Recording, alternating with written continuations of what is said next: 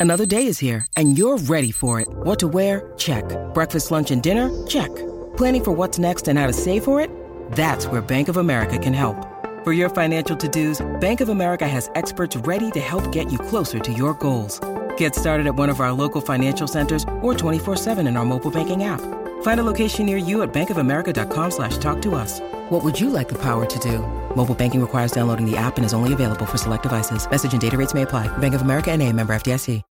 When you need mealtime inspiration, it's worth shopping Kroger, where you'll find over 30,000 mouthwatering choices that excite your inner foodie. And no matter what tasty choice you make, you'll enjoy our everyday low prices, plus extra ways to save, like digital coupons worth over $600 each week. You can also save up to $1 off per gallon at the pump with fuel points. More savings and more inspiring flavors make shopping Kroger worth it every time. Kroger, fresh for everyone. Fuel restrictions apply.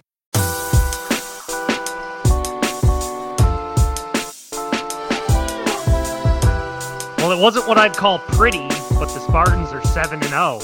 Michigan State gets the job done, taking down Indiana 20 to 15 for its second straight road win. It sets up a massive collision with arch rival Michigan in two weeks in what will be quite the scene at Spartan Stadium. We will discuss the win as well as those annoying Mel Tucker to LSU rumors on episode 52 of MLive Spartan Confidential podcast. Brandon Champion, Kyle Austin, and Matt Wenzel with you on Monday, October 18th, 2021. Uh, and Matt, I guess when I looked at the schedule, um, I mean, I think we all agreed, you know, preseason that it was a favorable start to the season. Still, to think that you know Mel Tucker has the Spartans sitting at seven and zero and top ten in the ma- nation in year two is, uh, I mean, it's not something I saw coming, really.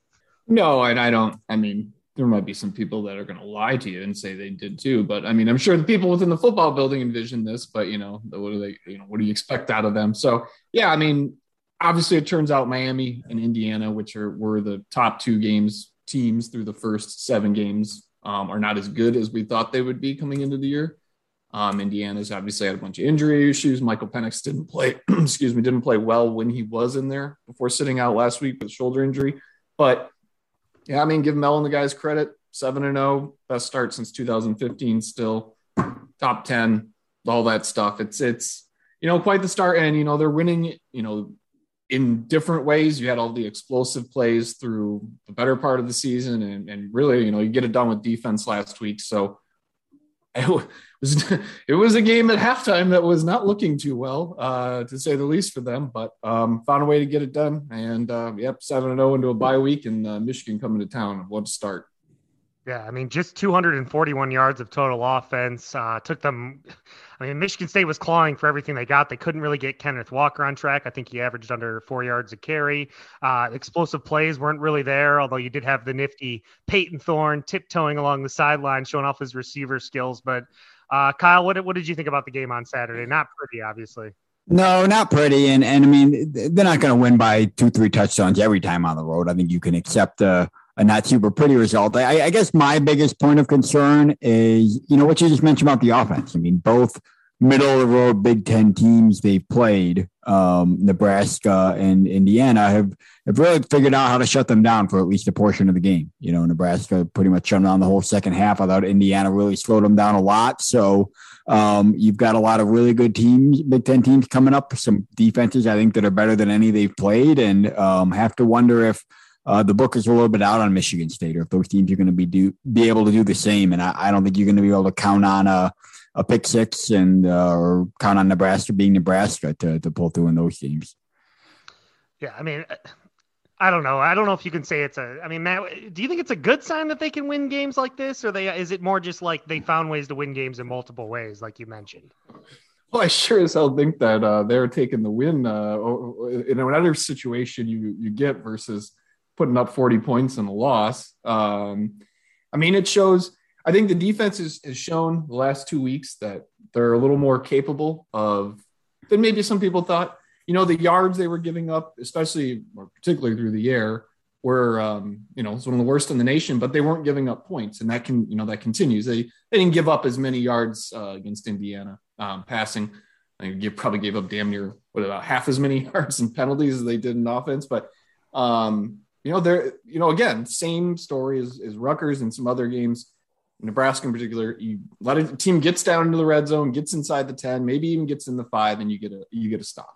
I mean, and that's what they needed, and, and that was the difference in in both those games that were close, really. So yeah, I mean they'll they'll take whatever way they can get to win, but you're you're not going to win too many games down the stretch putting up 200 less than 250 yards of offense, getting only one touchdown on offense. So you know they needed every little inch. Going back to Mark Dantonio quotes here with about the inches, but they needed everything they could get. Obviously, you needed the pick six from from Haladay.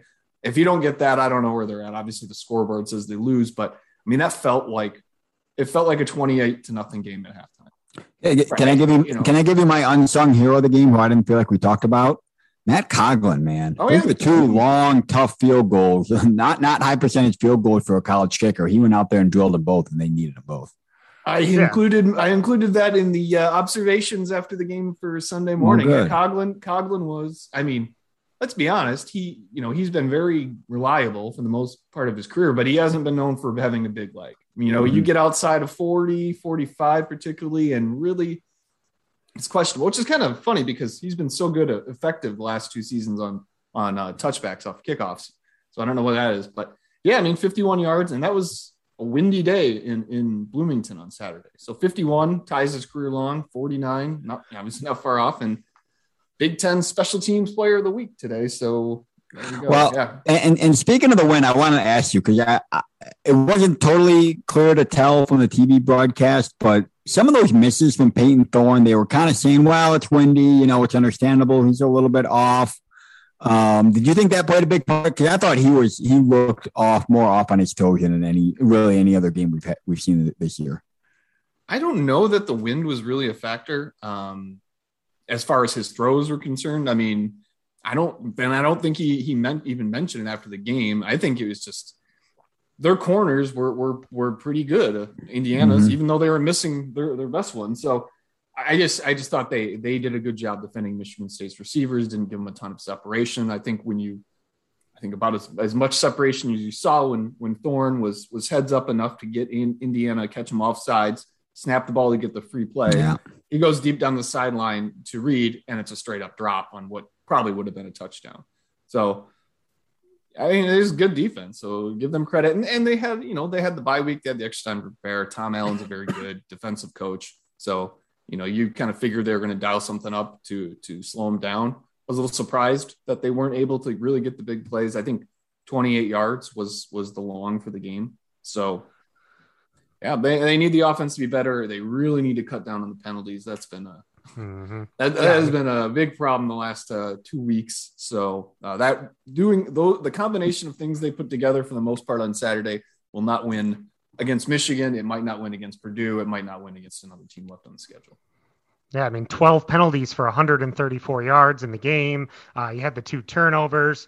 But yeah, the opportunistic turnovers continue to be a, a big thing for Michigan State. I mean, Darius Snow's pick, uh, I mean, I think I could have intercepted that ball because it got, the ball got hit and it sort of fluttered up in the air. But uh, I mean, obviously, Cal Haladay's pick, that was a huge play for momentum because Michigan State wasn't getting anything going early on. And two things that I was looking for earlier in the game was if Kenneth Walker was getting running lanes and if Indiana was being to move the ball up and down the field, and they were doing both. So I tweeted very early on that I was concerned, and I was concerned going into this game because it felt like it. I mean, I called, I straight up called it a trap game on this podcast last week because it was. I mean, Mel seems to be doing a pretty good job of getting the guys focused on week to week, uh, who's the task at hand, but when you know that you have a potentially undefeated showdown with your rival at your place looming in a few weeks, uh, it's it's going to be hard to not at least think about that, especially when you're a program that openly acknowledges that they're your biggest rival. So um, I, I, thought again though, like the, the play on the field, Matt, you mentioned the penalties, uh, so, some some uh, costly mistakes, but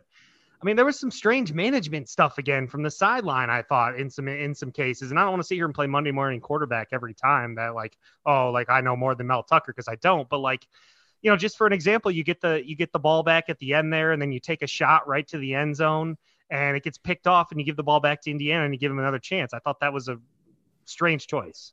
Well, I mean, that if that's a touchdown, every Michigan State fan like yourself is just doing cartwheels around the living room about how aggressive it is and going for the kill and mm-hmm. all that stuff. I, I would I the risk reward still does not still does not make sense in that situation to me. No, I, I don't think so. And if I remember right, we asked Payton about it, and he said he checked out of something and and he thought he, he looked to Reed on the one side, and he said he probably should have stuck with him because he toasted his guy, but he just he just didn't put the ball in the right spot. And yeah, I, I was surprised they called that play. You know, for damn sure that that under Mark Dantonio, there was no way in hell that is dialed up. I mean, the conservative thing to do is run the ball. Maybe you know, maybe you throw up, but maybe you just you don't put it in the, in a position like that. Um, but you take you, you set you ideally, obviously, you want to kick a field goal and get to an eight point lead, and then you know, obviously, you know what that means. But um, yeah, I mean, I was surprised by the shot, but you know, they they have been fairly aggressive this season. Uh, in case you didn't notice, the Tyler Hunt to to Payton Thorne throw a tight end throwing it, a tight end backpedaling 10 yards with pressure in his face, throwing down the sideline into double coverage to the damn quarterback. Yeah. And you know what? At first I'm watching, I'm like, what the hell was that? And then I look up at the replay. I'm like, oh my god, he actually got a foot down. And what? and Payton had a good quote after the game. That's about the catch, and he said, you know, like ranks up there with you know some plays he made in recess back in middle school. But he also said he made the catch and he gets up. He's obviously on the Indiana sideline, and he he asked the Indiana guys like, "Was I actually in?" He said he thought they'd be honest, and they were like, "Oh no, you weren't in." He found out after the game that the one of the Michigan State ball boys was on the sideline and said after that they looked and were like, "Oh yeah, he was definitely in." great, great catch, great. I mean, in hindsight, I mean, it, it, in the moment, it looked like a really poor decision to make that throw. But you go back and look at it. I mean, he kind of put the ball in the spot where if you got a quarterback who can go up and get it, he was the only one who was going to get it. Great catch, sets up their only offensive touchdown of the game. So and, t- and Tyler go. Hunt uh, catches a touchdown of his own uh, later yep. in the game. Everyone's favorite punter turned tight end. Did he play quarterback in high school? Did we get any indication as oh, to yeah. why he was oh, the yeah. one he, chosen? Okay, he played quarterback at Gobles. I wrote about this last year when he made the, the switch to to uh, tight end and had been, you know, I think this was after the Iowa game when he scored on that uh, sweep on the run. But yeah, I mean, he was, you know, kind of the do it all guy at Gobles. I talked to his high school coach, and he was remember when he came in, Mark Dantonio was damn near calling him about the most athletic guy on the team. He can throw the ball 150 yards with both hand, with you know both arms and, and all that stuff. But no, a really athletic guy. I mean, obviously, if you're going to go from walk-on punter to a tight end in the Big Ten, actually playing you know a lot, I mean that says plenty. So, um, mm-hmm. you know, mm-hmm. good job by him. How was the crowd?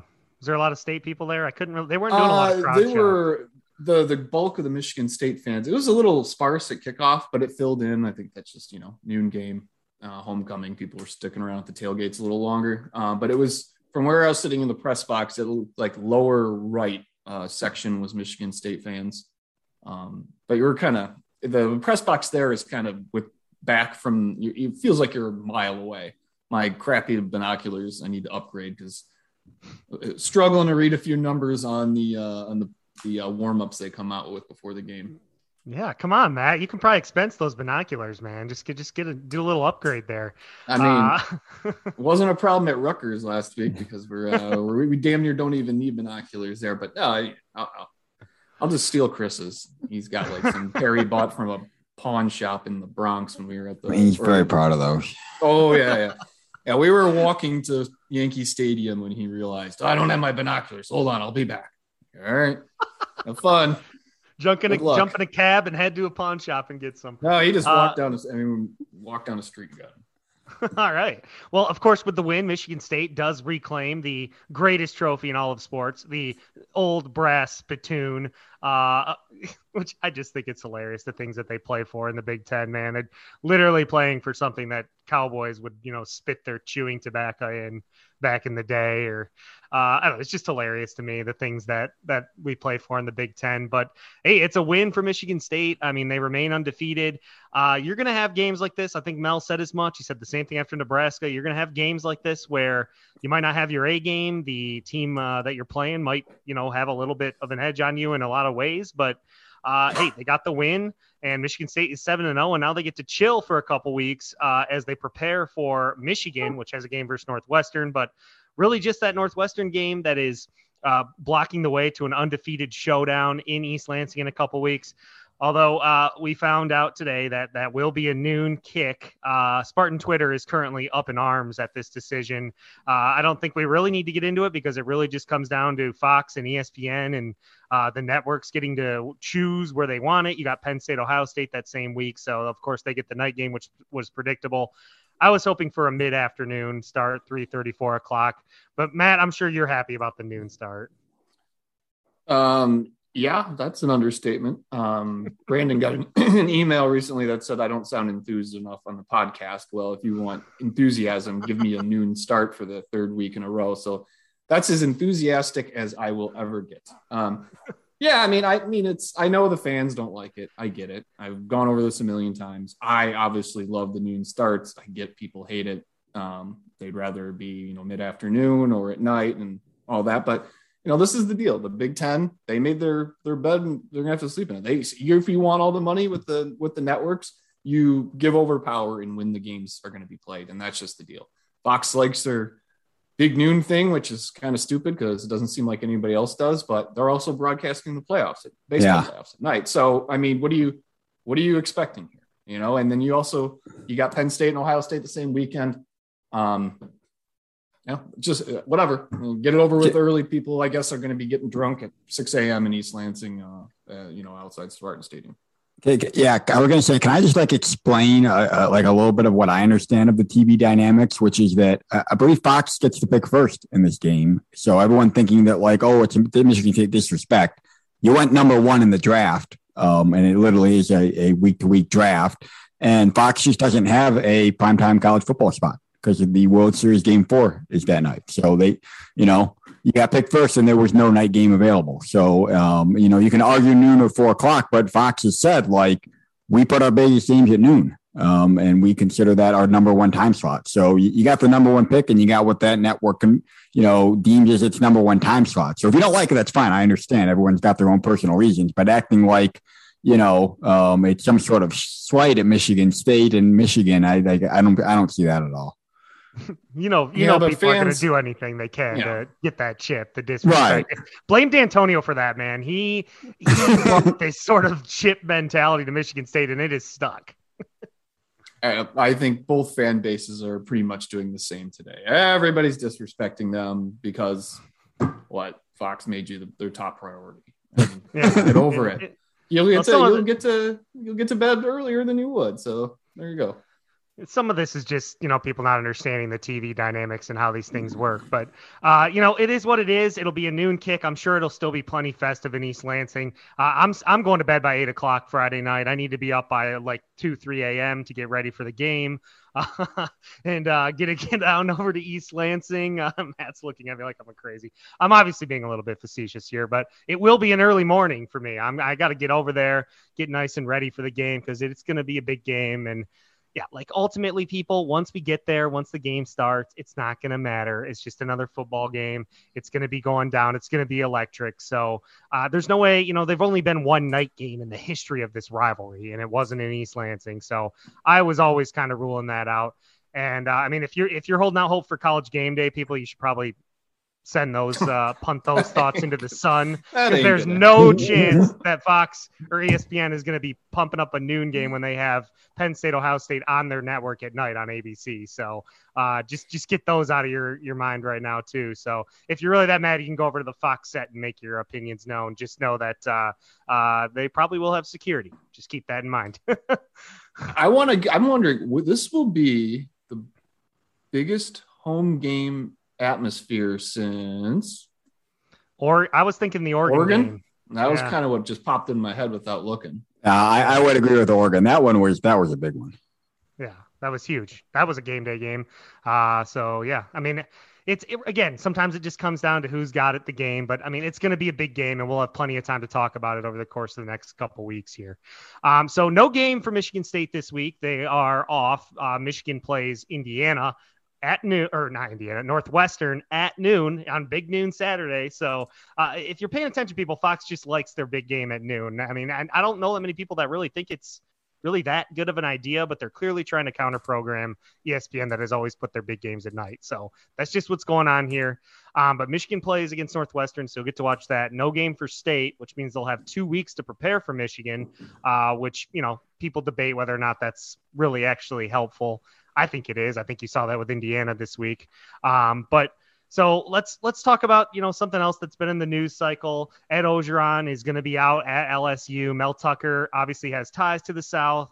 He's having a great season at Michigan State. He's proven that he can recruit well um, in a short period of time. The results are good, I should say, at least. I guess the jury's still out if he can actually con- continue to recruit well, but he seems to be a good recruiter.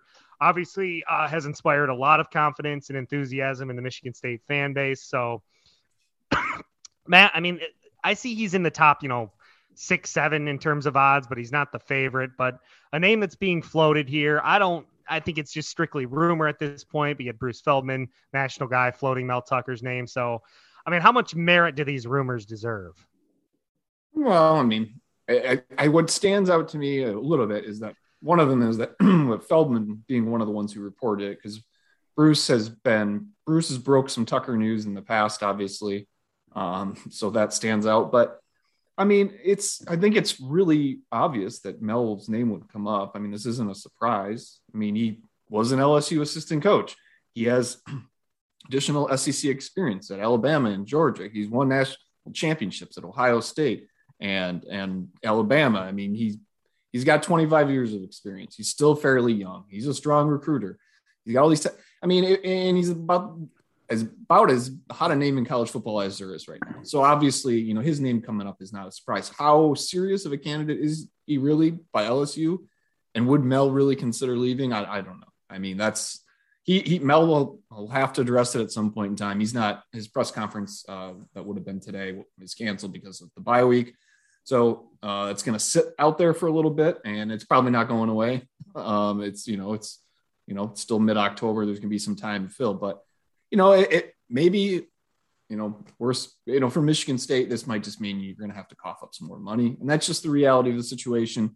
You've got a, co- a young coach who's successful. It's off to a great start. If somebody else wants him, you might have to pay more money, even though they more than doubled his salary um, coming out of Colorado. So, uh, but then, you know, I guess Michigan State has a few good things working for them. You know, they Alan Haller is the AD, Mel and Alan are close, so you've got a good relationship, obviously there.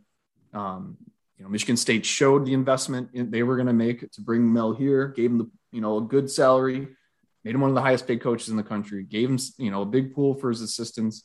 You've got Matt Ishbia giving a, a writing a big check. Uh, so they're going to, you know, renovate the football building. And you're, you know, you got things kind of going right now. You're seven and zero, oh, um, recruiting at a decent clip. So you're making progress.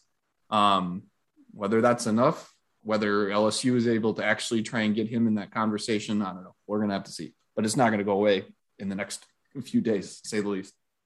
I I don't think there's a whole lot of danger of this happening for Michigan State. Uh, I, I guess you know I'm obviously not close to it, but I'd be surprised if this search gets to Mel Tucker. Um, I, you know, I'm not surprised his name's in the mix. I think it's I think that's legitimate, but um, you know, LSU is going to shoot for the moon on this. Um, I think all of our indications. I mean, you look at their, if you know anything about, if you follow the, the coaching stuff nationally at all, their, their AD, um, he's a big game hunter. He's the guy, he was at Texas A&D, A&M before. His name's Scott Woodward. He hired Jimbo Fisher to that massive contract um, out of Florida State. Um, he's hired some other big names before in some other sports uh, Buzz Williams. He just hired a women's basketball coach who was a three-time national champion. So he he's going to be looking for dudes who have won national championships um, or come or come close to it before, or at least one big uh, big time conference title. So I you know I I think they're going to be looking at Jimbo Fisher. They're going to be looking at James Franklin, and, and that's kind of the caliber that they're going to to get. So I um it, it, wouldn't shock me, but I, I, don't think this search is going to get to Mel Tucker. And maybe Michigan State has to cough up an extension or something, or maybe they surprise me. But I, I, I have a feeling that um, that this search isn't going to get to him. Yeah, I mean, I, I saw some of the offshore sports books had you know Lane Kiffin, Luke Fickell, Jimbo Fisher, uh, Billy Napier as some of maybe Mark Stoops as some of the top guys, even ahead of Mel Tucker. So, I mean, he seems happy in Michigan State. Obviously, money can change things a lot. I think from a fan perspective, something that I'm a little bit nervous about is uh, maybe us eating, you know, getting having to eat some some karma here, like we're like you know, Mel Tucker basically left Colorado in the in the middle of the night after saying he was there, and we've seen how Colorado fans are upset about it. And I mean, I, he was well within his rights; they doubled his salary, but um, you know, if the same sort of thing or something similar happened to Michigan State fans, it would be total meltdown city. Uh, to have something like that happen to the guy that they thought was their guy, and suddenly Michigan State fans and Colorado fans are in the same corner. This is like a nightmare scenario. Wait, wait, you, mean you mean you mean a Michigan State head coach up and coming leaving for LSU? You think that would chap uh, Michigan State fans at all? Kyle, I think there might be a little uh, PTSD from from certain events that might have happened. Yes, I think they might be a little bit sensitive to something like that happening. Uh, so I mean that that's all it is. That's all this is. I mean, Mel Tucker is clearly a hot name right now, but he seems all in on Michigan State. I mean, like he can't just brand the deep end in the woodshed and then walk on out of here. Come on, that would just be ridiculous. I'd be like, what do we, what do we? So do we keep the woodshed thing? Like, what are we doing? It would be uh, almost be like somebody rowed their boat to Minnesota. I mean, nobody ever leaves a job yeah. with. I was gonna say counterpoint. He absolutely could do that. Okay, yeah. but come on, Western to Minnesota is is that? Are we really comparing Western Michigan moving to Minnesota as Michigan State moving to LSU? I don't know that. I don't know if that's a fair comparison. Well, I mean, but you, I think look at the one other thing that favors Michigan State a little bit in this is the expectations that are that are different at the program. I mean, LSU, you are expected to win the national championship, right. and in case you didn't notice, the SEC has a few good teams. Um, not to say the Big Ten's bad. The Big Ten obviously has great teams, but I think the expectations at Michigan State are slightly different, to say the least. Ed Orgeron is on his way out less than 24 months after winning a national championship. Now, there are other things that have obviously happened, and there's some off-field stuff, but I mean, the the expectations are are, are different. Well, from I think I saw the uh, someone tweeted. I can't remember who it was, but like the last like four or five SEC coaches to win the national championship, not named Nick Saban, have all been fired. Like Gene Chizik got fired from Auburn. Uh, uh, the other guy, I can't remember his name right now at Auburn. Uh, who was the other Auburn coach that just got fired? Um, Gus Malzahn. Gus like, Malzahn, yeah. yeah, it's like the expectations of some of these top SEC programs are nuts. So, uh, yeah, man, I would hold, I would totally agree. And Michigan State obviously has, it's expected to be a Big Ten contender, but uh, no one's expecting Michigan State to be a national championship contender every single year. So in football, that is. Um, so you know, it's an interesting uh, discussion. I think it's a compliment to Michigan State. I think it actually, as long as Mel doesn't up and leave, uh, I think it actually can help Michigan State that they're getting this sort of buzz, uh, that their coach is getting this sort of buzz uh, at a program like LSU. Do you agree with that?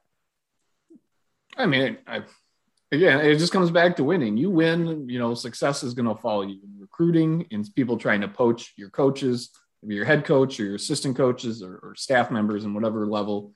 You know, winning will bring all of that. And as long as Michigan State continues to win, it, it will obviously make more money, do better recruiting. Mel's going to name will will get floated out there for other jobs, and that's just part of the you know that's just the, the business of college football. It just means Michigan State will have to spend more money to to invest in his resources and keep Mel there if, if that's going to be the case. I, I, do wonder how long of a term stop. I mean, LSU aside, how long of a term stop Mel Tucker sees Michigan State as? I mean, does he see that this is a place he wants to stay for a while and can really wait it out for that, you know, big job, whatever it is, you know, LSU or uh, not LSU, uh, the NFL or some, you know, some Alabama, Ohio State type job, or or is this another stepping stone? Because frankly, I mean, he he hasn't stayed anywhere and, a lot of that is normal coaching, you know, going up through the ranks. But um, he never really stayed anywhere more than a couple years. So I, I, think I gave you the reason I don't think this should be overly concerning Michigan State. But you know, the fact is, this guy has um, has shown a um, a willingness to to jump up the ladder pretty quickly. Um, so I, I, do think that maybe that gives you a little pause if you're Michigan State, but um, you know maybe this is maybe this is the point where it says, yeah, I'm going to stay somewhere for a while and wait it out, and it's going to take a really really good job or job offer to to get me away from here. I don't know. I, am very interested. I could see it going either way in that respect. You guys want to take a guess? The longest he's been in one job? I'm looking uh, right now. It's three what, years. Three years, yeah. I was going to say three. Because he was at 2004. Okay, four. Yeah, if you count the Jags okay. from nine to 12. So, oh, I, I, guess I wasn't looking at the Jags. was, yeah. But yeah, yeah, I was just looking at it. Ohio State, 2001 to 2003. Cleveland Browns, 2005 to 2008. Uh, Jaguars, 9 to 11. Bears at 13 and 14, Georgia 16 and 18. I mean, so yeah, his track record is two, three, four years, and then he moves on. Then again, uh, I mean, he started at Michigan State. That's where he was a GA. He has ties here. Every, I mean, he's saying all the right things. You know, he said when he got hired, this was his dream job. Wants to be here. Wants to create something great. Wants to carry on the legacy Dantonio started. I know it's all coach speak, press conference stuff, but at least he's saying that stuff. Well, well yeah, he, and, said, and he said that it, he's not going to find a whole lot of places they're going to pay more than what five and a half million to. You know, right? He's well um, paid right now. Yeah, and Michigan State so, has money. Not LSU money, maybe, but he, they have money. Yeah, to I mean, me, to me, he's kind of a step below. Like, like he's not getting tied to like USC right now. You know, it's like like James Franklin gets tied to every single job that comes open now. It seems like, and he's not quite on that level. But like, man, he finishes out this year strong. I mean, it, I'll just say this: Michigan State fans might need to get used to this happening, like with every big job that comes out. Yeah, I mean, it's certainly Anything a possibility. Else? I mean, if, if again, if you just if he keeps winning, keeps being successful, he's got the resume, he's got the track record. You know, NFL, college, he can produce guys to the next level. He can recruit. You know, he knows how he, he seems to do a very good job with team culture. And I mean, the portal, the way he handled that obviously helps because it shows, you know, what he can do in a new age of college football. And yeah, I, I agree. As long as he keeps winning and they're successful, his name will end up being mentioned. Well, we'll keep tracking it. Obviously, nothing official right now, just just rumors and reports out there. Um, but LSU obviously will be looking for someone to replace Ed Orgeron, and it's they're obviously one of the biggest programs and brands in college football. So uh, when Mel Tucker's being mentioned, it's something we should pay attention to. Um, so we'll continue to track it. Uh, but we're going to switch away from football here for a little bit. We have no game to preview this week, as I mentioned. Uh, but Kyle, basketball season fast approaching. I know you're excited. I'm excited uh, as a big time college hoops guy. Um, and last season, you know, just like every sport was anything but a normal season. But uh, sort of the kickoff today. Uh, we got the AP poll dropped in college basketball. Gonzaga's your number one team again. Uh, your your Big Ten ranked teams are Michigan at six, Purdue at seven, Illinois at eleven. Ohio State at 17, Maryland at 21, Michigan State and Indiana are basically 26 and 27 respectively based on the votes. So the Spartans not ranked to start the uh, to start the year, which is a rarity. I saw you put out. Maybe you can give the stat, but uh, um, you know, I, I, can't say I'm surprised they aren't ranked because we've talked about you know how they're a little bit under the radar here, a lot of unknown pieces. Um, but um, I guess I thought they'd sneak into the the 20 to 25 range, so I'm slightly surprised. I, am I'm, I'm with you. Um, I, I think if you're ranking completely just like blind ranking, um, I, I do think that they probably deserve to be out the top 25. But I, I thought their brand might get them in, um, and and Tom Izzo and kind of his history would get them in. So I guess I'm a little bit surprised. But you know, they're a team that um, barely finished above 500 last year and lost their um, their leading scorer, rebounder, assister, um, all that. So it, it shouldn't be shocking. Um, I don't think, and I don't think it's undeserved. I um, I don't think see a whole lot of disrespect there, um, although I'm sure some people do. Um, but I, I, think the good news, uh, the, the, the preseason rankings that I look forward to more, the KenPom season rankings, also came out um, this week yesterday. Uh, have them at 22, uh, not a ton higher, but a little bit higher. I think you like to see your KenPom a little bit higher, so I think that's good for Michigan State. But um, yeah, I mean, it's like we said, you know, they've got pieces, but they're unproven. Um, and I think they've certainly got the talent. I think their ceiling is, is obviously um, way higher than that, but um, you know nobody's seen this all come together. So I think there's um, there's well deserved skepticism around Michigan State right now.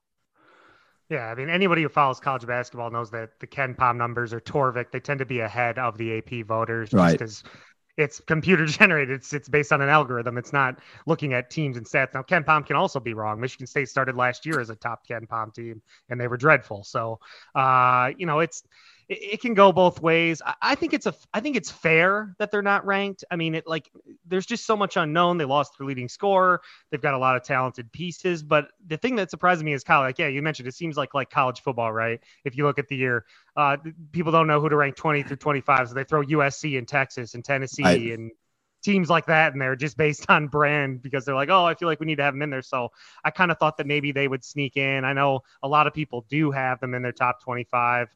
I think Gary Parrish, CBS, uh, had him at 21. So there are people that have them in the top 25. And really, it's irrelevant. I mean, it's not something that we really need to get worked up about, people. Like, I get it. We want to, you, you love to sow the disrespect. And I think Michigan State is a top 25 team. Uh, I think they're going to be better than sixth in the Big Ten. But if you look at on paper right now from a national perspective, take off the green glasses. I think it's fair that they're they're not a top 25 team, and they are 26. So let's not like they're nowhere on the radar. Right. Yeah, um, and uh, it's not hard for me to build a case of this team being, um, you know, a Sweet 16 team um, or, or, of that caliber. I mean, I, I, mean, I think you need a couple of these guys to to be good and have and have good years. And there's a lot of candidates to me, guys, that I think, you know, I I don't see like a Big Ten Player of the Year, you know, jumping out here, but like a lot of like potential like first, second team, you know, ish type of guys. Like like Izzo every time we talk to Izzo, he can't stop talking about Max Christie um, to a level that I can't really remember a whole lot of freshmen he's talking about like that. You know, maybe like Jaren Jackson and then some of the 16 guys. But um, I, I, think they're expecting Max Christie to be a really good player for him. I saw the Athletic had him. Uh, but middle of the first round um, in a draft. I mean, I think people are starting to kind of catch on and maybe remember this kid and think, you know, he's going to be um, he's going to be pretty good. So he's going to be good. And, and, you know, my other breakout candidate, I, I think Joey Hauser could have a really good year. Um, I, I, think he was figuring it out last year. I think defensively he struggled. And um, like I think we talked about on the pod, I think he was hurt more than anybody else of not having uh, a point guard and, and, not being able to have the ball in the right spot. You know, you know, Israel talked about all these times where a guy's open and he gets the ball two seconds too late, and he's got a defender in his face. Um, and if they have the point guard play that they think they're going to have this year, those shots are open. The pick and roll back, which I think it suits his game well. Um, so you know, you have two guys like that have a better season than you're expecting, and and you're right there. And you know, you could you could sub in Gabe Brown or uh, Malik Hall or some other guys too. So um, I, I the the potential is there, and um, but you know, none of these guys have really done it before. So I, I, I certainly understand too um, how how you would have them outside the top twenty five right now too. UCLA is ranked second coming off that run in the NCAA tournament. That seems uh, a little reactionary to me. I agree, Kyle. I think that, you know, people are obviously remember, you know, us, people in college basketball, we love to call out the people who only tune in in March. And like, like, the, like these voters who clearly watch college basketball, I think, are are doing that. That's what they're doing. UCLA barely made the tournament. They weren't good last year. They right. go on this run, and now with like the same team, and everyone has them at number two. I think that's ridiculous. Kansas is at number three. Michigan State starts the season against Kansas. Definitely think that that rank is earned. Um, and then if you look uh, at the battle for Atlantis, you've got teams that are ranked in that field between uh, uh, UConn's 24, Auburn's 22. Um, Baylor is eighth. So you could potentially, uh, you know, we obviously know Loyola who is who they're going to play off the jump there. So um, you're looking at three ranked games potentially there. So Michigan State could have four or five. Uh, Louisville's not ranked, I don't believe. So I mean, they could be playing four or five ranked games or ranked teams before the Big Ten season even starts, based on this initial poll. Which I'm not sure is what you'd ideally like for a team like this, um, but you know We'll find out early. I, I, I Michigan. I mean, as long as you're not like totally putting yourself behind the eight ball for the uh, for the NCAA tournament resume, um, like that's fine to take a couple lumps. Um, you know, I, I am not going to put a whole lot of stock in there. I mean, like shoot, last year they were undefeated in the non-conference and they fell apart. So um, I don't think you should put a whole lot of stock if they lose a couple games this year either. All right. Anything else? We missing anything on football, basketball, anything else here? I just got an email from somebody asking me about whether it's bye week BYE or bye week BUY. So if we want to break that down for 15 minutes, we can. But um, no, I think I'm good. Yeah, we're getting we're getting bye game confused with bye week there. Uh, now that we're in basketball season, we can start talking about bye games because there's certainly those on the schedule too. Uh, so uh, I'm just more than anything, I'm glad with basketball in the way. I'm just excited that we're going to have a, a, season with fans like they had the camp out for the Izzone. I saw tickets went real quick, right, Kyle? Yeah, they um they sold out. Izzone will be at full capacity this year. That's fantastic news. Fantastic news for everyone who loves college basketball, not even just the Izzone, but just that we're going to have students back in these buildings across the country because college basketball, I thought even more so than college football, missed fans last year uh, just because they play such a huge factor. I mean, not that they don't in football, but I think just the, the confined areas of basketball arenas, you really notice the fans a lot. Oh, 100 percent. I mean, fans fans can shout stuff at basketball coaches, and they will have to like hear them and react to it. Like I remember Tim Miles like yelling back and forth with Michigan State students. You know, at some point. Mm-hmm. Like I, I love football. I mean, fans can be great in football too. That doesn't happen in football though or like Cameron Indoor when the students are like literally right behind you guys when you're sitting on the sideline yeah. or whatever. Um, so uh, yeah, they yell at beat reporters too. Um, check your mentions. You probably got some uh, some um, people yelling at you right now for supporting a noon kickoff, Matt. But uh, that's oh, gonna do it. Don't you know uh, that I, I'm the one I, I'm the one that picked the noon game. oh yeah, yeah. Because it seems like most some of the public it's confused and they think that sports writers have anything to do with beat it, reporters don't pick game times? damn message. Blame the blame the penguins in the towers in new york people or chicago or wherever the heck uh, these tv stations are based. So uh, that's gonna do it for our episode. Where we got to get out of here. I uh, hope you guys enjoyed. We're off uh, no game this week so enjoy the college football elsewhere. Um, but we'll stay on top of the other news. Obviously things constantly breaking with Michigan State. Um, so we'll stay on top of it. But if you could please like, rate, and review the podcast, check out our work at mlive.com slash Spartans. Hit us with your questions and concerns, especially game time related concerns. Uh, and we will be back to discuss it all. So for Matt Wenzel and Kyle Austin, I'm Brandon Chin. This has been MLive Spartan Confidential Podcast. We'll talk to you next time. And go Green.